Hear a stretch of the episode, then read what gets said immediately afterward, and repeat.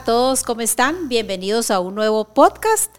Hoy tenemos un invitado muy especial. Como Sebas, en todos los podcasts. Como en todos los podcasts, pero nos emocionan todos los podcasts porque son invitados de lujo que elegimos bastante bien y que sentimos que nos complementan súper bien en toda la información que les queremos brindar a ustedes.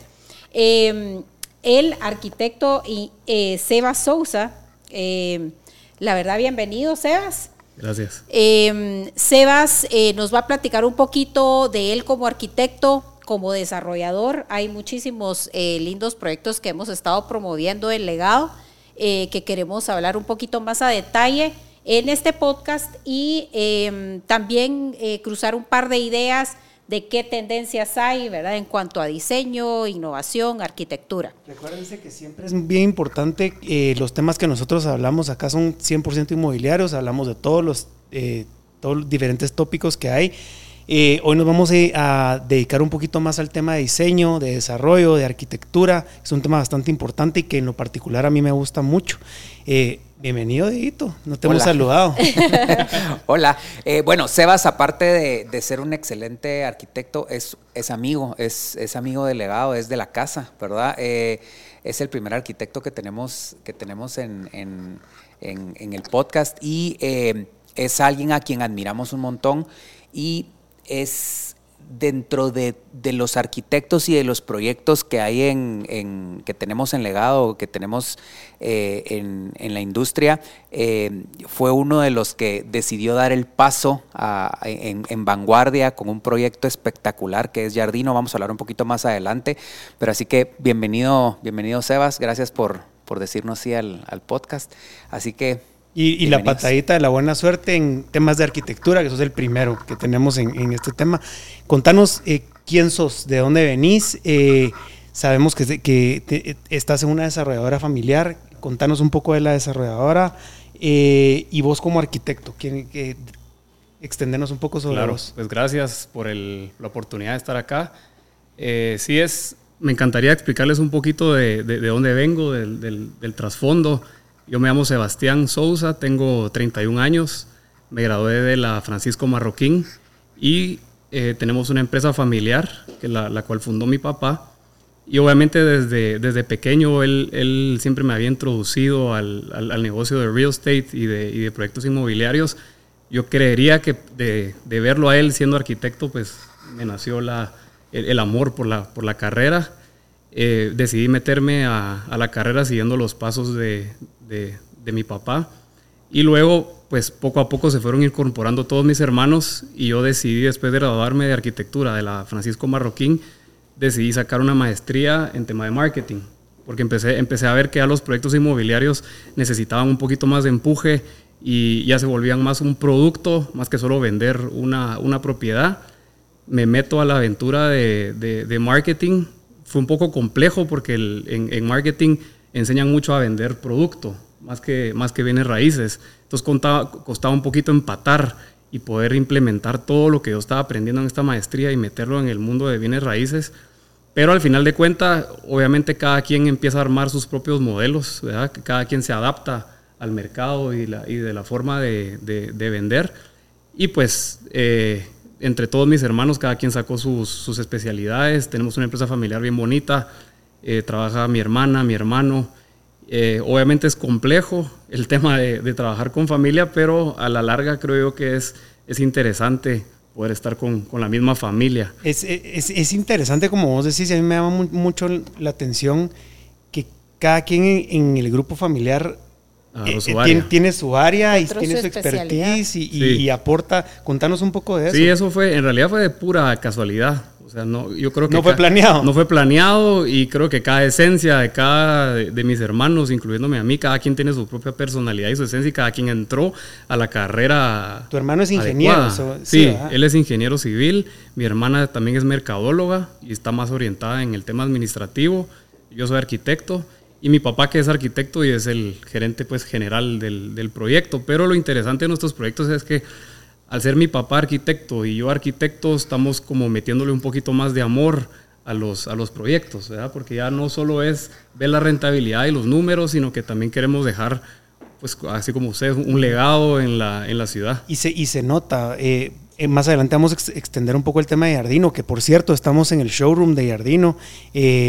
Para los que quieran venir a visitar, está espectacular. Nos quedan las últimas unidades. Pero es interesante ver cómo cuando uno le apasiona como vos lo que haces, hacen proyectos exitosos y únicos que al final marcan una tendencia y dejan un legado, como es el tema de Jardino, que pues ha sido un éxito y es único en el mercado, ¿verdad? Claro. Pero se nota mucho eso y como, ¿qué labor desempeña, digamos, ahorita? Me dijiste tu hermana es la administradora, sí. Vos marketing y diseño, ajá. ¿Y tu hermano? Ingeniero civil, él mira proyectos, el project management de los edificios. Ah, interesante. Y mi papá que nos lidera. Interesante el tema familiar. Sí, aunque también tiene, o sea, obviamente cuando uno se enamora de sus proyectos y le mete tanto amor, también tiene un costo, pues, porque sí. A veces salen un poquito más caros los proyectos, pero a la larga lo que queremos es, en serio, dejar un bonito legado en la ciudad, porque no todo es números al final de cuentas, pues no todo es rentabilidad ni dinero, sino que también, obviamente, crear tendencias. Y se ven en las personas y empresarios más exitosos del mundo, que realmente no es gente que esté buscando o persiguiendo el dinero y los números, sino que realmente están persiguiendo pues lo que les gusta y les meten pasión a lo que están haciendo. En tema de vos como arquitecto, háblanos un poco de vos como arquitecto. ¿Trabajás aparte de la desarrolladora proyectos independientes? Sí, acabo de iniciar hace un par de años una línea de diseños, porque obviamente por la oportunidad que he tenido en la oficina de diseñar varios proyectos, pues yo decidí abrir brecha, abrir una línea de diseño, generalmente de casas, que es lo que más hago. Y poco a poco, al inicio obviamente tocó casi que regalar trabajo, pues mi primera casa la regalé con tal de poder entrar a ese nicho de mercado.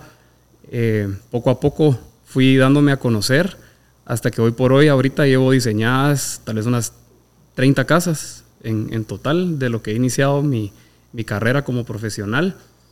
Y pues ahorita los clientes han confiado bastante en mí, he tenido la oportunidad de hacer casas. Que por cierto son unos espectáculos de casas. Sí, creo que tenemos unas imágenes, vamos a pasar unas imágenes de los diseños de casas, espectáculos de casas. De hecho, y quiero que sepas y quiero que sepan, de los arquitectos que nosotros o yo por lo menos personalmente siempre refiero o recomendamos en legado a la gente que compra un terreno o que quiera remodelar, hay 3 o 4 arquitectos que son como los top que... 2 o 3. 2 o 3, que son los top que nosotros recomendamos, y Seba siempre va incluido porque honestamente hemos tenido la oportunidad de ver diseños de él y de ver renders que él trabaja y son espectaculares.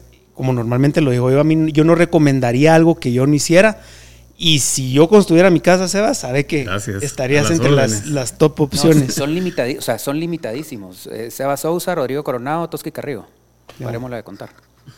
Sí, gracias. La verdad es que al inicio, obviamente, para todos los arquitectos que están iniciando igual y que quieran emprender, sí, obviamente al inicio es un poco complicado por la pequeña edad que uno tiene cuando sale, y obviamente lo que todo arquitecto quiere es diseñar ya las mansiones y las casas grandes, pero hay que ir poco a poco. O sea, al final, yo me recuerdo re bien, yo me moría y estaba buscando que alguien me contratara para hacer una casa grande, que al final me desesperé y de todos mis ahorros que tenía dije, voy a comprar un terreno y voy a diseñar yo mi casa, pues una casa que yo quería vender, la de Hacienda Real. Entonces yo era tanta mi gana de querer como enseñarle al mundo que yo podía diseñar el producto que podía hacer, que al final mejor tomé yo la propia decisión de comprar un terreno, le pedí dinero prestado a mi papá para poder hacer la casa. Hice la casa, la diseñé y la saqué al mercado. Esa casa fue la que me abrió brecha al final para todas las demás casas. Porque ya, les vamos a pasar imágenes. Creo que tenía que innovar y tenía que buscar otra forma de poder entrar al mundo, pues, de las casas. Y se reconoce, esa casa en Hacienda Real la ves, pues, o sea, es una belleza casa. Sí, gracias. Creo que también tenemos las imágenes. Sí, esa casa ha sido una telenovela desde que salió. Me han robado el diseño, lo han replicado. Ha sido un rollo esa casa, pero... Creo que esa fue la casa Pero siempre que te copien es bueno. Sí, es bueno. Es señal de que uno está haciendo las cosas bien. Cuando te copian, hay gente que se enoja, pero cuando realmente te das cuenta y te empiezan a copiar, uno dice, bueno, Ahora lo que le toca a uno es seguir innovando. Te volver referencia es que estás haciendo las cosas bien. Sí, era una casa pequeña de 250 metros cuadrados. No había tantas... De un terreno de 750 por 20. Sí, era un terreno muy, muy pequeño. Y al final, bueno, ahorita que van a ver las imágenes, van a ver también la inspiración de Jardino viene un poco de esa casa. Cierto. Creo que un tema importante que mencionó Sebas es justamente eso, ¿verdad? A veces cuando uno empieza... se quiere comer el mundo y la carrera es pasito a paso, sí, ¿verdad? Siendo referente, que a uno lo recomienden, y eso funciona en cualquier negocio. Correcto. Como me dijo mi hermano una vez, es que lo que pasa es que vos no querés empezar por el principio. Sí, ¿me al principio. Hay que empezar por el principio siempre, ¿verdad? Sí. Y si no encontrás camino, pues te toca abrirlo vos mismo. Sí. Pero te felicito, la verdad. Vamos a estar compartiendo los contactos, los Instagrams, por si nos quieren contactar, por si quieren contactar a Sebas. 100% recomendado. Gracias. Sí. Perdón. ¿Qué está buscando la gente hoy en día en tu visión? ¿Qué es lo que está buscando la gente hoy en día en su vivienda? ¿Qué es lo que espera la gente? Ahorita en la experiencia que he tenido en los últimos 6 años, creo yo que ya uno cambia la forma de vivir, y creo que ya las casas que estoy diseñando ya son más una obra de arte, más que estar buscando números financieros, que la casa sea económica, sino que ahorita, hoy por hoy, la gente está buscando vivir en una obra de arte que los represente a ellos como familia o a ellos como personas. Entonces es bien bonito el proceso, porque al inicio uno se vuelve como psicólogo de las personas o de la familia. Con las parejas, me imagino que debe ser bien difícil. Y con la familia que estás trabajando. Entonces, no es que tengas carta abierta, obviamente, de gastar la cantidad de dinero que uno quiera, pero sí, por lo menos uno ya puede volar un poquito más con la imaginación y la creatividad y hacerles a ellos un producto, porque es para ellos, al final de cuentas. No es un producto comercial como Jardino, que hay que pensar a que a todo el mundo le guste. Aquí es el que le guste al cliente. Y en temas de desarrollo, en edificios, por ejemplo Jardino, por ejemplo Castalia, ¿qué es lo que busca la gente en ese tipo de proyectos? Mira, en Castalia nosotros siempre nos enfocamos en ubicación. Creo que ese es el punto número uno que siempre tomamos en cuenta, es buscar ubicación, y todos nuestros proyectos, si los analizan, sí se nota que la ubicación fue muy importante para nosotros. Castalia estaba en una ladera, y eso era lo que al final nosotros vendíamos, la vista a los volcanes, los amaneceres. Entonces la gente sí está buscando ese tipo de experiencias dentro del proyecto. Renovati, por ejemplo, que es nuestro próximo proyecto después de Castalia, ahí buscamos location, 100%. O sea, era un terreno en una esquina, en la Sexta Avenida, yendo hacia Vista Hermosa.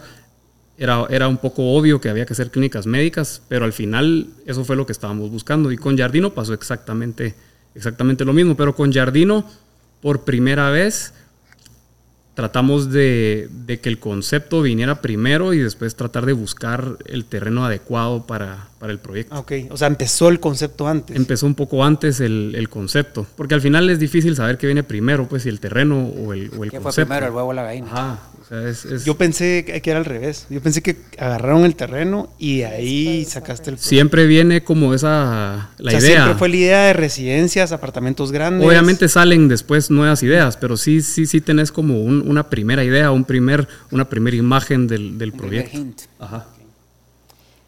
Sebas, contanos un poquito también cómo empezó el tema de desarrollo. ¿Hicieron en algún momento condominios de casas y luego Castalia, verdad? Sí, en sus inicios mi papá, él inició igual con su primera casita, que fue los pasos que yo le seguía a él cuando me metía a ese emprendimiento, y poco a poco él fue creciendo los proyectos. En esas épocas era mucho más fácil comercializarlos, no había tanta competencia. ¿Hace cuánto estamos hablando de esto más o menos? 35 años. Sí, pues. Wow. Hace 35 años sí, era otro mundo. Él nos cuenta cómo eran los proyectos antes, y cuando nosotros nos incorporamos a la oficina, hasta él mismo se sorprendió los cambios tan drásticos que estaban sucediendo. O sea, porque antes, digamos, no se pautaba en redes sociales, era la prensa, o eran las vallas o las mantas grandes afuera del proyecto con tu vendedor puesto ahí en el lugar, y así era como se como se vendía, pero ahora ya hasta nombres, hay que pensar en un buen nombre en el proyecto, hay que pensar en personificar a la marca en una persona, cómo sería esta persona que va a comprar. Antes no se hacía eso, uh-huh, o por lo menos no lo que nos ha contado, uh-huh, mi papá. Era un poco más sencillo, más genérico, más su pero casa. Comprabas metros cuadrados y tu casa. Ahora, uh-huh, ya se vuelve un producto, una marca, y vos querés pertenecer a la marca. ¿Y hay alguna idea de regresar al tema de condominios y casas o en temas de edificios? Por el momento nos ha encantado el tema de edificios. Como arquitecto es un poco más fácil de diseñar. Y lo que pasa es de que la tendencia es a vivienda vertical. Sí. O sea, ya no hay tierra. Ya no hay tierra. Ya no hay tierra y la tendencia también es a densificar, sí, las áreas metropolitanas. Correcto. Sí, tiene sus beneficios y tiene sus pros y sus contras hacer edificios, pero por lo pronto creo que nos estamos enfocando a edificios. En tema de edificios, ¿qué tanto peso, a tu parecer, tienen las amenidades? Bastante. O sea, ahorita creo que ya sí puedes llegar a estar en la toma de decisión del cliente, ver un apartamento versus otros, y si uno está ofreciendo más amenidades es muy probable que se inclinen al... El tema del gimnasio es importante. Sí, lo que pasa es que en planos es complicado. Ya un producto terminado es un poco más fácil. En planos hay mucha incertidumbre. Las amenidades no las puedes enseñar en un showroom, más que los acabados de los apartamentos, pero creo que hoy por hoy todos los proyectos están cumpliendo con las amenidades. ¿Y crees que la pandemia tuvo que ver con eso? Yo honestamente siento que no. Y es una tendencia que hay. Yo solo siento que cada vez el desarrollador quiere ser mejor que el producto anterior. Y el consumidor más exigente. Más exigente. Obviamente cuando uno entra a este mercado de Jardino, el cliente es conocedor.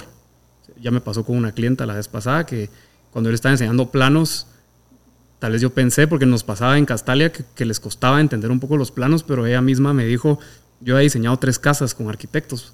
Entonces ella ya está acostumbrada, sí, a estar leyendo planos, a estar en ese proceso de entender la arquitectura. Lo que sí creo que pasó a raíz de la pandemia es que previo a la pandemia la gente estaba, o sea, la tendencia era shrink, la tendencia era encogerse. Y después de la pandemia la tendencia fue a buscar espacios más amplios, porque la gente le dio más valor al espacio en donde estaba. Correcto. Entonces, lo que sí, no, por lo menos lo que noté yo es que a raíz de la pandemia la gente quería espacios mucho más amplios y quería espacios... ¿Qué es lo que viene a cumplir Jardino, digamos? ¿Qué es lo que viene a cumplir Jardino? O sea, residencias al aire. Que yo como resumo, Jardino es que tiene lo mejor de los dos mundos. Sí, eso. Porque tenés todas las amenidades de un edificio que es muy cómodo. Y comodidades. Y tenés espacios de doble altura y jardín. Sí. No, y aparte que salís, echas llave y te vas. Esa es la seguridad. Ya entramos a Jardino, hablemos de Jardino. Pues encanta Jardino. Hablemos de Jardino. En cuanto a inspiración, Jardino, ¿de dónde? Siempre he tenido la curiosidad de dónde, porque honestamente es una idea muy creativa. A mí la creatividad y todo lo innovador siempre me ha llamado la atención y siempre he pensado, ¿de dónde se le habrá ocurrido esto a Sebas? Que realmente es un proyecto único, como lo hemos mencionado. Si alguien está buscando eso, pues es lo único que hay para ofrecerles. Claro. ¿De dónde nació? ¿De dónde nace esa idea de hacer estas residencias al aire con estos metros cuadrados y todo esto que Jardino nos ofrece? Pues nació específicamente, como dijo Anapa. O sea, fue la fusión, lo mejor de los dos mundos. Como uno bien sabe, uno entra en esa incertidumbre en algún momento de sus vidas, en ver si uno compra una casa o compra un apartamento. Le pasa a muchísima gente. Quisimos resolver ese tipo de problema que tienen las personas, porque al final cuando uno saca un producto... Ese tipo de necesidad. Sí, cuando uno saca un producto para resolver un problema específico, es un poquito más fácil comercializarlo y todo empieza... Las nuevas ideas empiezan a surgir porque están enfocadas en resolver ese específico problema. Uh-huh. Entonces, así fue como nació. Todo el mundo, cuando quiere hacer su casa... tienen que buscar tierra afuera, aquí ya no hay, y los apartamentos llegan a ser muy chiquitos y todo el mundo está buscando jardín. Y eso lo pueden decir ustedes como inmobiliaria y las demás inmobiliarias también. Sus requerimientos de muchos clientes son apartamentos con jardín y o casa con jardín. Que creo que es una casa tendencia que sí en hizo zona 10, zona 14. Exacto. Pero creo que es una tendencia que sí hizo pandemia, el tema de las mascotas. Sí, eso sí es cierto. Por eso también tenemos más demanda de apartamentos con jardín o casas con jardín, claro, porque ya mucha gente tiene mascotas, me incluyo. Sí. No, y también el tema de los niños, o sea, contanos un poco de las amenidades que ofrece Jardino. Yo antes de pasar al tema de las amenidades, tal vez explicar un poco qué es Jardino. Jardino ofrece 3 tipos de unidades, 3 tipos de apartamentos. Es un edificio que ofrece residencias al aire, son casas en el aire, es vivir en una casa, solo que dentro de un edificio. Son 3 tipos de apartamentos. Apartamentos de 2 habitaciones, de un nivel, y 2 apartamentos de 2 niveles, de diferentes metrajes, ¿verdad? Claro. Y realmente son casas que están en el aire, valga la redundancia, me estoy haciendo bolas, pero con todas las amenidades que tiene un edificio, con todas las comodidades que tiene un edificio, y todos tienen jardín. Voy a aclarar un poco, los apartamentos grandes, digamos, que son de los de 2 niveles, cuentan con doble altura, cuentan con jardín, cuentan con pérgola, cuartos de servicio, cocina amplia, realmente cumplen con, como dice Diego, con todo lo que se requiere para una casa. De hecho, por ejemplo, en una casa uno quiere entrar en la sala y ver su doble altura, una lámpara grande colgando. En Jardino se puede, así como también tenés pues los 2 niveles, tenés tus gradas, los ascensores paran en ambos niveles, si alguien quiere ingresar directamente al área de habitaciones, o si alguien quiere ingresar directamente al área de visitas, tiene su jardín, su pérgola. Realmente estos apartamentos son casas, honestamente son casas. O sea, hay de 3 y de 4 habitaciones dependiendo de lo que el cliente requiera, pero son, ahí sí como que lo hemos dicho, son unidades únicas y es el producto único para alguien que está buscando una casa céntrica en Guatemala. Es la opción perfecta, Jardino. Que esa es la otra parte importante. Ubicación, todo el mundo quiere vivir en zona 14, zona 10, esto está ubicado en el corazón de zona 10, en el mero corazón de zona 10. 13 Avenida, ¿no? Sí. 13 Avenida es. Sí. 13 Avenida, zona 10. Donde está el Parque Dante Alighieri. En el Parque Dante Alighieri. Y entonces es ubicación. Ojo, importante, nosotros hemos hablado un montón de veces en el podcast de la vista comprada, que no existe tal cosa como vista comprada, solo en ciertos lugares o ciertas ubicaciones, como cuando se tiene un parque enfrente. Claro. Jardino tiene un parque enfrente. Que no hay muchos, en realidad. Que no hay muchos y mucho menos en zona 10. Y la vista de todo el edificio da hacia ese parque. O sea, en este proyecto realmente sí tenemos vista comprada. Sí, hay vista comprada. Como bien decías, que los proyectos son casas, en tema de diseño había que tener mucho cuidado, porque para que el cliente entendiera que son casas, obviamente lo principal era que fueran de 2 niveles. Y también fue un reto, porque el tema de las columnas en los apartamentos son bien complicadas de resolver. Y sí he visto muchos proyectos que tienen las columnas a veces en medio. Y yo entiendo, pues, porque soy arquitecto, es complicado diseñar con las columnas. Pero aquí, si estudian bien los planos y cuando los clientes que han logrado entender bien cómo funciona el proyecto, sí se han dado cuenta que los apartamentos se volvieron literalmente una obra de arte. Ya no son solo apartamentos ni solo casas, porque sí tiene ciertos principios y ciertos conceptos dentro de la casa que solo se consigue hoy por hoy a este cliente que está buscando hacer su casa independiente, pero aquí los tenemos ya comercializados en un edificio y todo el mundo va a poder gozar de estas amenidades. El tema de los elevadores, creo que eso es lo que más le gusta a las personas de vivir en un edificio, los elevadores, por el tema de seguridad. ¿Ya? No, y que son vecinos limitados, son pocas unidades. ¿Cuántos niveles tiene el edificio? Tiene 21 niveles.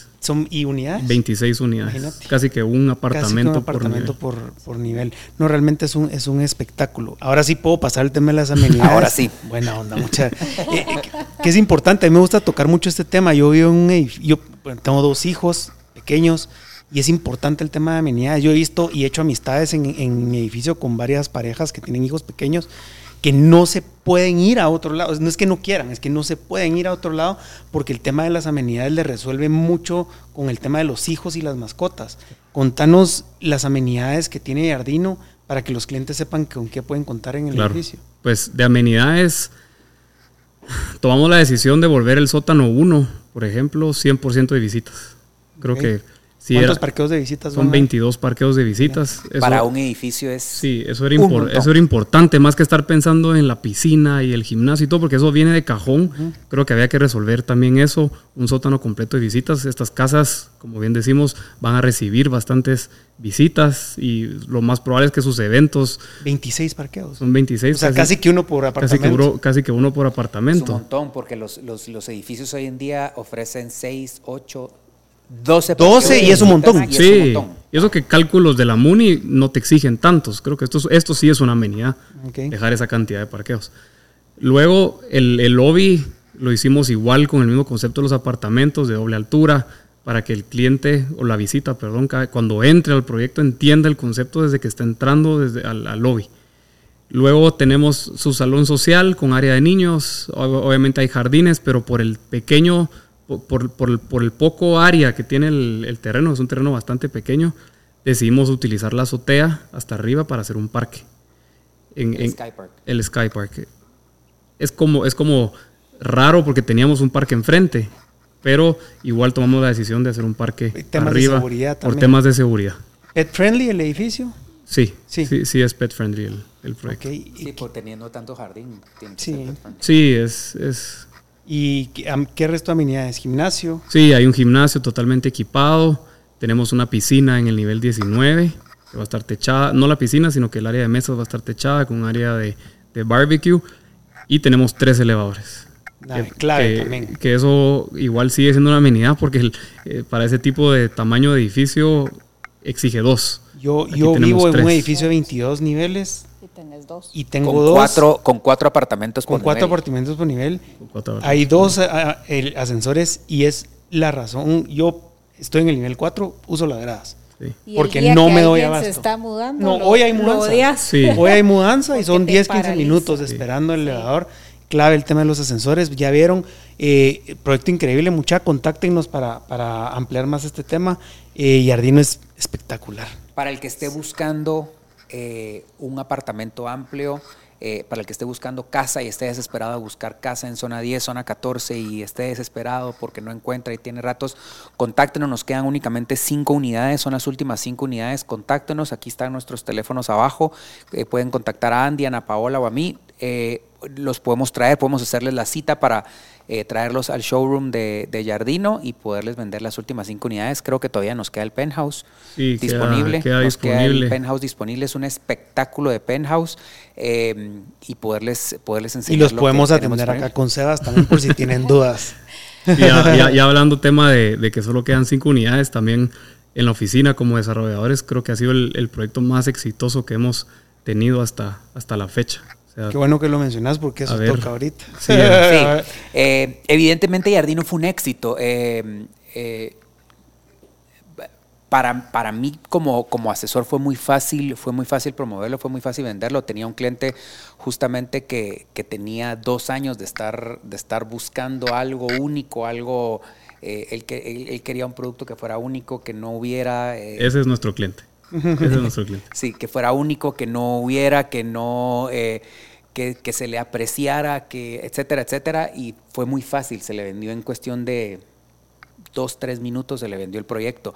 Entonces, evidentemente fue un proyecto exitoso. ¿Van a replicar? Me matarían en la oficina si salgo algo así al público ahorita, pero sí, obviamente sí tenemos intenciones de replicar. Buenísimo, esa es la pregunta. Ya es que se volvió una marca, realmente. Sí, esa es la idea, esa fue la idea siempre. Me recuerdo cuando los primeros renders, así todavía que nos enseñaste, ¿te acuerdas que fuimos a la oficina de Sebas a ver Renovati y nos dijo, muchachos, esto es lo que viene? Y desde el momento que vi esos renders, que ni cerca de los renders que hoy en día ven de lo que es Jardino. Estábamos en planificación. Estaban empezando. Desde ahí yo dije, a la madre, qué proyecto tan espectacular. O sea, realmente Realmente muy cool. Y si ustedes lo replican o si siguen creciendo con esa marca, pues estoy seguro que va a ser un éxito, porque como les digo, no hay mucho que ofrecer en cuanto a eso. ¿Qué viene ahorita para el futuro en cuanto a Jardino? ¿No se puede saber o sí se puede saber? No se puede saber. Bueno, pero por lo menos sabemos que algo viene. Por lo menos sabemos que algo viene. El empuje. Otra cosa que quería antes de terminar el tema de Jardino, que nosotros a la hora que tenemos un proyecto tan lindo y que nos sentimos como tan afín, creo que es una forma de venderlo mucho más fácil, ¿verdad? Nos encantan este tipo de proyectos.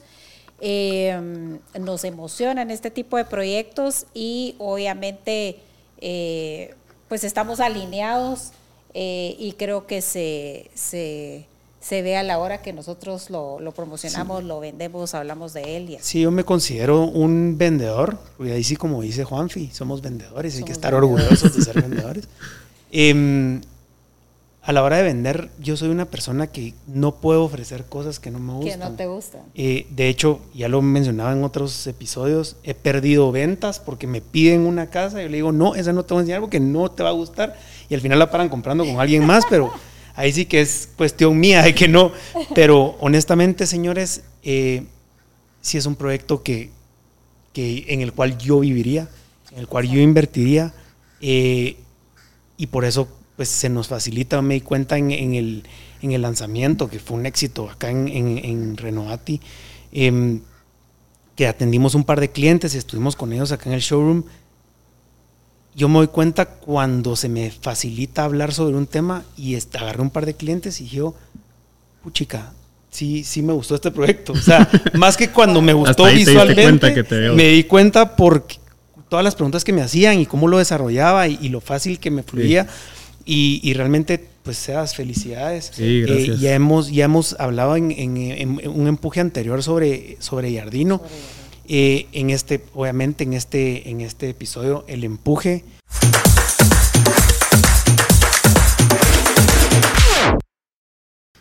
Va a ser Jardino, mucha. Y Renovati. Porque Jardino, todavía Renovati. Quedan clínicas. Tenemos, bueno, Jardino, ya hablamos de Jardino. El que quiera información de Jardino nos puede contactar. Tenemos nuestros teléfonos están aquí abajo. Y también tenemos Renovati. Renovati nos quedan 24 unidades. Ya nos quedan las últimas 4 unidades en la primera fase de Renovati. Tenemos la segunda fase de Renovati todavía disponible. Oficinas y clínicas médicas en una excelente ubicación sobre la 6ª avenida de la zona 10. Correcto. Parqueos cómodos, cerca. Cerca de Jardino. No, y la vista del edificio es espectacular también. Edificio moderno. Sí, y mucha, contáctenos, Renovati y Jardino. Creo que ya no tenemos mucho más que hablar acerca de este proyecto espectacular. Si tienen más dudas o quieren que les ampliemos el tema, nos pueden contactar directamente. La pregunta clave. La pregunta del millón. ¿Cuál quieres que sea tu legado? Qué buena pregunta. En realidad, mi legado como persona, pues como arquitecto, lo que más me gustaría dejarle a la ciudad son estos proyectos que ayuden a las familias a tener mejor calidad de vida y que ayuden, obviamente va a depender del proyecto, pero mi legado como tal creo que sería ser un arquitecto que no solo está pensando en rentabilidades de sus proyectos, sino que sí está pensando en estas familias, en estas personas, en estos emprendedores, empresarios, que tengan el espacio más de acorde a lo que necesitan. Gracias. Excelente. Sí. Excelente legado. Ese es un legado. Es un legado. Bueno, señores, muchas gracias por acompañarnos en este episodio. Últimas 5 unidades de Jardino. Últimas 5 unidades, contáctenos. Acabémonos esas últimas 5 unidades. Vamos a estar tocando más adelante también temas de decoración, de diseño, temas amplios en el tema del real estate. Les agradecemos por habernos escuchado una vez más. Gracias, Sebas. Síganos, acá van a aparecer y han estado apareciendo durante todo el podcast nuestras redes sociales. Contáctenos cualquier duda, estamos para servirles y muchas gracias por sintonizar otro Legado del Podcast. Nos vemos a la próxima. Gracias.